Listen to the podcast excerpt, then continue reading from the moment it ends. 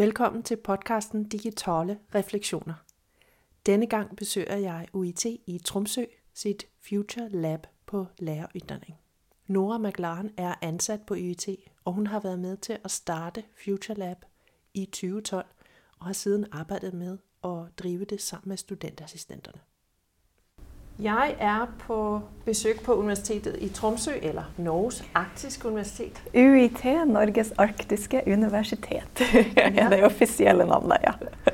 Og vi er på øh, Mellomveien, som er den gamle lærerutdanning. Øh, der kommer snart et nytt byg et annet sted i byen på Breivik.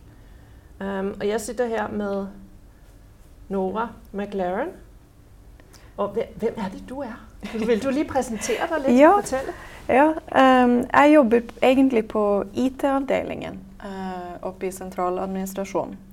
Um, men jeg har vært koblet opp mot uh, FutureLab, der vi sitter her, uh, som er på lærerutdanningen, siden den ble um, oppretta for fem-seks år siden, noe sånt.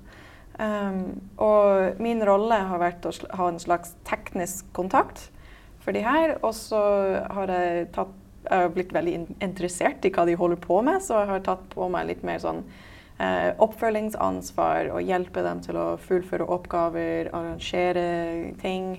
Um, ja, litt sånn der. Det var jo artig å holde på med, så man, man vil jobbe her. Fordi studentassistenter omtaler overfor meg deg som deres sjef. Ja. eh, og det er fordi jeg har hatt mest kontakt med dem.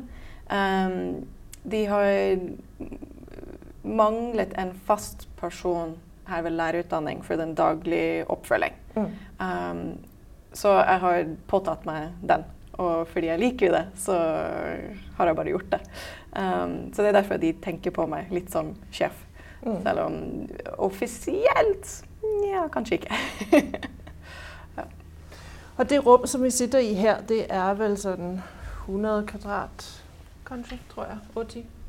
Uh, med højt til loftet, og der er noget ventilasjon i loftet, som man kan høre, som larmer litt, og et vindu som står åpent. Men det er et kvadratisk rom med vinduer på den ene side. Så er der et stort gruppebord, som er noen mindre borer, som er skyvet sammen.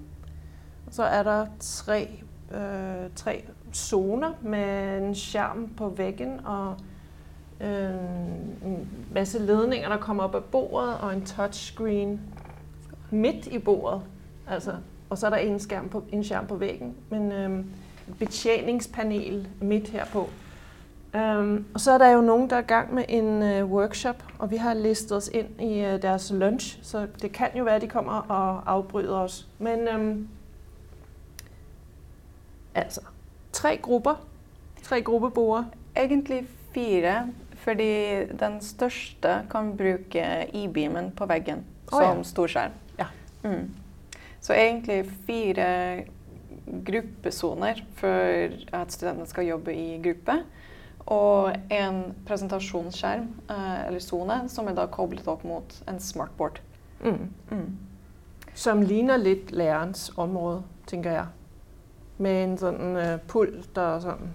Ja, uh, så det er en sånn, uh, et podium med lærer-PC. Um, og den styrer da smartboarden, som er da synliggjort hele rommet. Ja. Så hvis den som styrer aktiviteten, vil gjøre noe, så bruker de presentasjonssonen og smartboarden. Og så er det de fire gruppene der studentene jobber sammen. Mm. Mm. Og er det ikke sånn at man kan speile altså det som er på de skjermene på, på veggen ved gruppene? Ikke på dette rommet, mm. nei. Uh, på dette rommet så er hver skjerm uavhengig av de andre. Um, men på andre rom oppe i Breivika som er basert på denne gruppearbeidstanken, uh, på de rommene så har vi begynt å få inn at du kan dele skjerm frem og tilbake mm. innenfor rommet. Um, men da vi lagde dette rommet, så var ikke den teknologien tilgjengelig. Nei, så derfor er det ikke gjort. Men eh, vi prøvde en periode å ha en programvare som kunne gjøre det på dette rommet. Men erfaringen fra de studentansatte som jobber her, var at det var ikke nødvendig. Fordi det er bare fire gruppesoner, og rommet er såpass oversiktlig at det var ikke behov for å dele skjerm frem og tilbake innenfor dette rommet. på de rommene der vi har begynt å legge det inn, så har de kanskje litt, de er kanskje litt avlang. Og da er det vanskelig for de som sitter bak å se. Og, ja. Mm. Så der var det mer hensiktsmessig. Men på dette rommet vi fant ut at det ikke var behov for det. Mm. Og det her rom er jo øh, øh, har jo ikke sådan makerspace. Øh, Nej. Det er, jo, det er jo tenkt annerledes, og det er innrettet for en del år siden. Så kunne du ikke lige sige, hvordan var det, det startet? Ja, så det startet som en idé fra IT-avdelingen. Um, som hadde lagd et rom oppe i Breivika med, som var tilrettelagt for gruppearbeid. Uh, sånn generelt bruksklasserom for gruppearbeid. Uh, så det var den tanken som lå bak da vi satte opp dette rommet. Så det er derfor den følger en del uh, IT-tekniske føringer, egentlig. Ligger litt sånn skjult inni her. Um, da vi opprinnelig satte opp dette rommet, så var det tenkt som ja, til generell bruk for gruppearbeid, tilrettelagt gruppearbeid. Og den tilpasningen vi gjorde for å gjøre det mer relevant for lærerutdanningen, fordi det er kun lærerutdanning som bruker dette rommet, var å ha en smartboard og en e-beam interaktiv tavle. Og tanken med det, var at det er sannsynligvis smartboard og e-beam som studentene ville møte ute i praksis, eller når de er ferdig utdannet og kommer ut i skolene. Da må de ha erfaring med å bruke smartboard og e-beam som eh, læringsverktøy sammen med elevene. Så tanken var at de kunne øve på det her, og så bli bedre forberedt når de kommer ut i skolene, der de egentlig forventer at de kan alle disse ting når de kommer ut med en gang. Så det var den koblingen vi opprinnelig gjorde for å gjøre det relevant til lærerutdanning. Uh, og vi ansatte de studentene. Uh, opprinnelig så var det tre studenter. Uh, alle de tre er nå ferdig utdannet og ute i skolene og jobb. Um, og vi har fått inn nye studenter etter hvert som de gamle har blitt ferdig med utdanningen. Det er studentansatte som jobber her, som har skikkelig koblet rommet til lærerutdanning. Finne ut hvordan kan vi bruke dette rommet som er best mulig for lærerutdanning. Øke bruk av teknologi i lærerutdanning både her og da som en konsekvens også ute i skolene det er målet. Um, så etter hvert så har de kommet på masse programvare som er relevant for lærerutdanning. Og i de, det siste året så har vi fått inn litt mer utstyr, sånn fysiske ting, som begynner å komme ut i skolene. Uh, som folk vil kjenne igjen, som Sviro og Dash og Dot og masse iPader med Osmo og sånne type ting. Mm. Og VR ser jeg også her. Uh, den har begynt å komme i det mm. siste, også ute i skolene på sikt. Så tanken er at rommet skal gjøres relevant for både studenter, lærerutdanningsstudenter og ansatte. Slik at vi kan tilby bedre læring både her ved lærerutdanning og ute i skolene når studentene kommer ut dit. Mm. Mm. Hvordan får dere folk inn i rommet? Fordi jeg vet jeg vet at noen av de andre rom de sliter med liksom, at underviserne f.eks. skal ha et behov for å besøke det? ja, det er en lang prosess. Det er en modningsprosess, absolutt. Um, så vi starter uh, med å ha sånn åpne arrangement. Der det gikk bare ut en invitasjon til alle ved lærerutdanning. Hei, kom og prøv ut det her. Sånn åpen workshop. Um, erfaringsmessig det var ikke så mange som kom på de. Så student, de studentansatte de begynte å gå mer over til å invitere enkelte uh, undervisere og deres klasser inn. Og at de studentansatte kunne hjelpe å arrangere en undervisningsøkt med fokus på teknologi uh, i barnehage eller i historiefag eller matematikk for 1 til 7 f.eks. Uh, de tilpasset disse undervisningene slik at det var mest mulig relevant for læreren og de studentene som kommer inn. Um, og det har begynt å Og det tar tid, men det bygger seg mer og mer opp. Så nå det, vi har noen, en del uh, lærere som har det, i, har det, i, planene sine at de skal bruke FutureLab en gang i semesteret eller en gang i året. Uh, når det passer inn med resten av fagstoffet deres. Um, de, noen av dem bestiller det fortsatt hos våre studentansatte for å få hjelp til å kjøre den, de timene. Um, og noen, og de er jeg veldig fornøyd med, de bruker det veldig selvstendig nå. Noen av dem gjør det. De booker rommet på egen hånd, de planlegger hele økta sjøl. Det er fantastisk. Så det er en Men det, vært, det, det tar tid. Uh, man må ikke forvente at det skal være hallelujestemning fra et hel lærerutdanning med en gang. Um, det her har tatt flere år å bygge opp og få det inn som Ja, ja FutureLab, ja, det har vi, det må vi bruke. Mm. Mm. Så i det, her, i det her nye bygget, så er det jo tenkt et nytt FutureLab, fordi at man ja. synes så at det her er en idé som er såpass ja. god at den skal så, Og det er interessant, fordi i det nye bygget så skal Tanken er at alle seminarrom, alle vanlige klasserom med flatt gulv til ca. 30 studenter, skal kunne innredes på samme måte som rommet vi sitter i nå. Dvs. Si gruppearbeid med skjermer på veggen, slik at studentene kan jobbe og vise det de holder på med.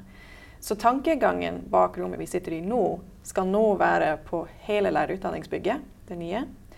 Som da gir plass til at uh, FutureLaben i det nye lærerutdanningsbygget kan begynne å jobbe med nye modeller. Ah. Ja, det, det, var litt av tanken der. Um, at FutureLab skal prøve ut nye metoder, og det vi finner ut fungerer, skal kunne spres i resten av organisasjonen, og gjerne hele UiT. Så uh, fra jeg begynte å jobbe med sånn gruppebasert klasserom, så har jeg sett en stor utvikling egentlig i hele Norge. Um, og her ved UiT, helt konkret, vi har gått fra å ha ett rom da jeg var student, til å Nå har vi fire. Per nå, per i dag, har vi fire. Fire, fire, fire, fire rom som er basert på gruppearbeid. Mm. Um, men det nye lærerutdanningsbygget kommer til å ha mange. Uh, Narvik er i en ombyggingsprosess, og de skal ha flere, har jeg skjønt. Jeg har ikke sett planene, men jeg har skjønt det. Og ja, Så da har vi på alle campus, og flere kommer til å ha enda flere. Så liksom, det bygger, bygger seg opp. Mm. Så på det nye lærerutdanningsbygget um, da skal FutureLaben da, da, har vi slått fast at ja, gruppearbeidsrom, det trenger vi. Fint. Men da skal de prøve å utvikle nye måter å jobbe på. Uh, og da har de sett til denne EU Future Classroom til, for inspirasjon. Um, og den modellen som brukes der, er at du har en soneinndeling, men at sonene er basert på forskjellige typer aktivitet. Modellen vi bruker i dette rommet nå, er at um, det, det, er egentlig samme aktivitet i hele rommet, men bare at studentene jobber i grupper. Um, men på den nye modellen så skal de flyte mellom sonene basert på hva det er de vil oppnå. Og det er ganske annerledes. Det mm. har vi ikke hatt ved, uh, ved UiT før. Stavanger har det, Agder har det, USN har det, og København uh, selvfølgelig. Så, men nå, nå, skal det komme til UiT ja. også. og det med å flytte mellom, det handler jo om at hvis man skal undersøke noe, så man, trenger man én type møbler. Hvis man skal gi, ha feedback fra noen eller presentere, så er det en annen type innretning. Og ja. hvis man skal skape noe, så må man ha Ja, så i den nye FutureLaben um, vi skal ha en sånn gamingsone der det liksom, du sitter foran din egen, foran en egen datamaskin og spiller spill eller uh, redigerer video eller noe sånt. Sånn intensiv alenearbeid. Det skal være eh, et areal inne, i rommet som er for sånn gruppearbeid og fleksible møbler. Du kan flytte på bordene og sånn i vanlig sånn sittehøyde. Det skal være en skapende område som uh, kan ellers kalles for makerspace. Og da er det litt høyere bord med uh, skap ved siden av, slik at vi kan ta ut ting for å, for å skape noe, lage noen fysiske ting. Det skal være en sone for presentasjon. Um, øve på muntlig um, Hva heter det? Ikke fremvisning, men ja, fremdrag. Frem, for, for, fremlegg. Takk. Ja, fremlegg. Muntlige fremlegg. Um, og det skal også være en sone for sånn reflekterende arbeid, sånn sitt, der du kan sitte i behagelige møbler og slappe litt av og la de kreative prosessene foregå opp i hodet. Um, og hver sone er innredet annerledes for å sette føringer på hva det er du skal bruke det området til. Mm. I motsetning til det her rommet vi sitter i nå, som er ganske lik overalt, egentlig. Um, så jeg, vi kunne ha satt ved det bordet der borte og hatt egentlig den samme opplevelse med tanken. Mm.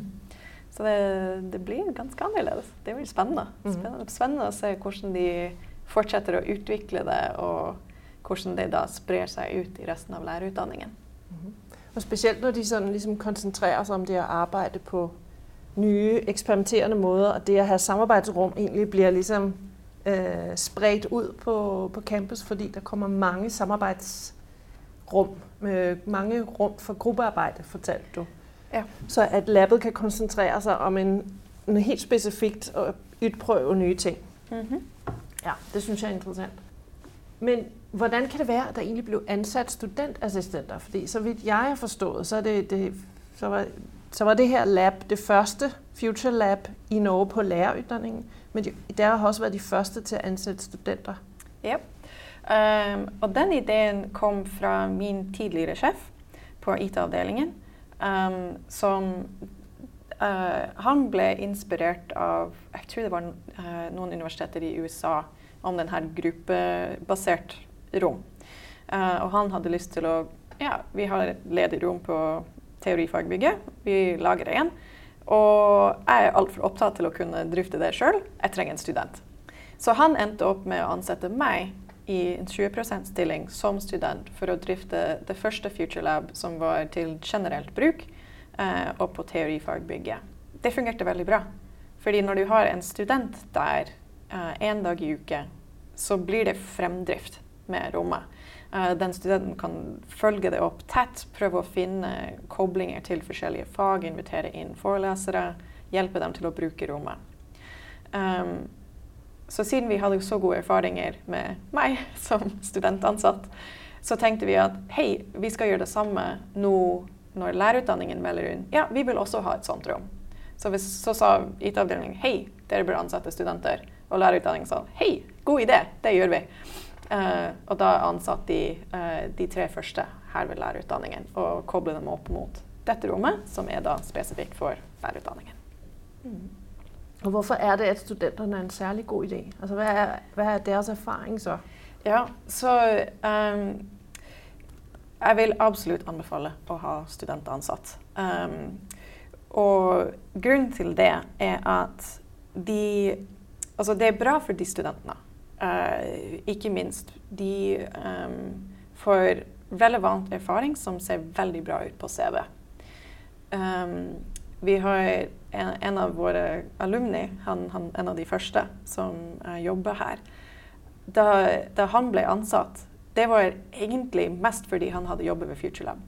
Ikke pga. den masteren han skrev, ja det var interessant, men det var egentlig fordi skolen var veldig interessert i erfaringene han hadde fått ved å jobbe her i FutureLab.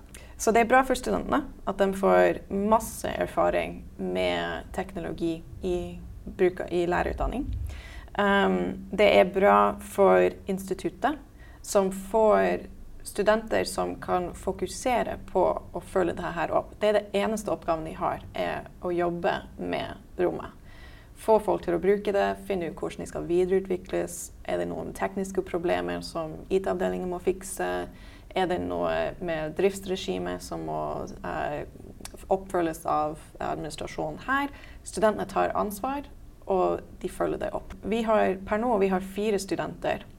Én uh, kommer fra barnehagelærerutdanning. Jeg tror to av dem er 1 til 7, og én er 5 til 10. Så vi har ikke noen som jobber um, på videregående skole, eller med den utdanningen. Men de, de, fire vi har, dekker de andre lærerutdanningene. Og på den måten så får vi direkte koblinger til de forskjellige fag. Um, studentene som jobber her, de dekker også forskjellige spes uh, spesialiseringer innenfor fagene. Så vi får en veldig bred dekning, som da gjør at vi kan f.eks. Hun forrige som kommer fra barnehage, barnehagelærerutdanning, som sa vi trenger bibåt. Sånn skal det brukes i barnehagelærerutdanning. Uh, så hun så det behovet fordi hun går på barnehagelærerutdanning. Um, og så sa hun ja, det trenger vi. OK, fint. Og så spredde det seg til de som jobber med 1-7. Hvordan kan vi bruke Bibot i våres?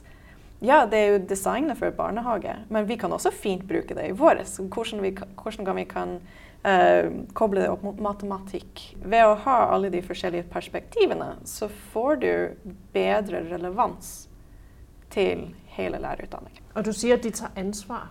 Mm -hmm. Og det handler vel også om, som min opplevelse er, at jo, jo mer ansvar de får, jo mer tager de også. Mm-hmm. Og de blir ikke forstyrret heller av mails om alt mulig annet Nei, administrativt. Da, de, de, jobber inntil 20 hver uke. De fokuserer på det her. Altså Som en heltidsansatt jeg blir kalt inn på masse møter og får masse omorganisering og alt det der. Studentene er helt frikoblet fra det. De kan fokusere på mm. jobben her.